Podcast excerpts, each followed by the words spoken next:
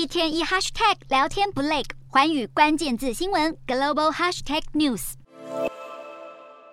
中共中央经济工作会议近期召开，这是中共每年都会举办的例行会议，主要目的是要盘点过去一年的经济问题，以及擘画未来一年的经济目标。可以说，会议结论内容是观察二零二三年中国经济发展的重要指标。今年的经济会议会受到重视，主要是因为过去近三年疫情因素，中共强行动态清零路线，经济发展出现加速崩溃的迹象，再加上习近平在第二任期时强化对内产业及市场的监控动作，社会动能已逐渐削弱。习近平正烦恼着中国经济能否有触底反弹的机会。今天的国际新闻评论要来谈谈今年的中共中央经济工作会议强调对于民营企业的支持态度。难道习近平要改变国进民退的推动方向了吗？这对未来中国经济发展将会带来哪些影响呢？今年的中共中央经济工作会议结论和过去历年会议有着不同的重点，除了要持续扩大国内需求之外，更一改习。习近平过去一年打压民营经济的做法，转向支持发展民营企业。习近平在会议中强调，支持民营企业，民企是自己人，有意对外释放出中共经济开放的立场。会议报告中虽然仍提及毫不动摇巩固发展公有制经济，但也强调了毫不动摇鼓励支持引导非公有制经济。言下之意就是要持续以政府力量来协助民营企业发展。回顾过去中国经济问题，习近平一意孤行推动严格的风控措施，封城与停产停工的结果，导致生产力脱落以及市场消费的疲软现象，连同过去经济增长仰赖的房地产行业都陷入断头的危机。除此之外，过去两年中共加强对内经济监控的力道，无论是网络、教育培训业、平台经济和数位经济等，都面临多重的打压。可以说，中共已从政府辅导经济的角色，转为政府控制经济的方向前进。这不仅削弱了民间动能，更逼迫外资从中国润出去。值得留意的是，中国改革开放至今已逾四十年，经济发展模式呈现两个特性：一是对外经贸的链接，吸引外资扩大出口，这带来快速累积资本及提升经济实力的成果；其二是房地产的浅碟式操作，热钱涌入，基础建设投资扩大，同时刺激了短期资本流动及财富累积，当然也触动消费市场的动力。然而，过去拉动经济增长的模式，也是抑制发展的软肋。随着国际情势，对中国越来越不利，吸引外资的边际效益正在递减，再加上疫情的冲击，资本润出，让房地产有泡沫危机。面对中国经济危机，习近平当然是如坐针毡，尤其是迈入前所未有的第三任期，经济发展才是硬道理，也攸关着中共统治的正当性。白纸革命的社会反动力量不得不让他暂缓国进民退的推动步伐，转向对民营经济的重视态度，试图换回社会对政府的信赖及期待。尤其是希望外资企业能回心转意，回到中国加大投资，一来提升产能，另一是促进社会就业。总体目标无非是要减少经济的不确定性，同时恢复经济成长的速度。问题是，北京当局要找回经济动能并不容易。过去房地产、金融、政府投资的三角发展模式似乎已难再续，要寻求经济发展模式调整，恐怕要建立新的循环路径。但是，全球经贸形势的发展重心，包括科技研发。产业创新、金融动能等面向，中国都面临着难以突破的困境。更不用说，中共要全面稳定市场运作的工具相当有限，消费与需求端都陷入疲软的迹象，就连地方债务问题都要由中央来买单解决。经济问题被消极延后，却没有根本性解决。事实上，中国很难再回到过去的经济荣景，主要关键在于国内外环境已有巨大的转变。中国国内劳动成本攀升，企业投资。已有松解的迹象，许多外资企业为了分散投资风险，在中国市场之外增加对其他国家的投资布局。除此之外，国际情势丕变，美中关系持续下探，美国对中国在经贸科技的围堵动作越来越大。纵然两国关系有可能和缓，但对抗与竞争的格局已难再转圜。中国要借由和缓对外关系来换回招商引资的吸引力，恐怕效果有限。持平而论，中国因为过激的防疫手段以及有由上至下的市场监控，不但浇熄了经济创新的动能，许多陷入经营危机的企业也难以有再起死回生的机会。就算现在已经开始全面松绑防疫措施，以及有意重回拥抱民营企业，习近平要调船头，政策加力，强化信心，也难让过去受到经济重伤的行业回心转意。现实上，企业经营及社会就业也不会因此而马上复苏。更遑论今年的中共中央经济工作会议提及发展模式的调整方向为何，依旧是个谜，恐怕也是问题重重。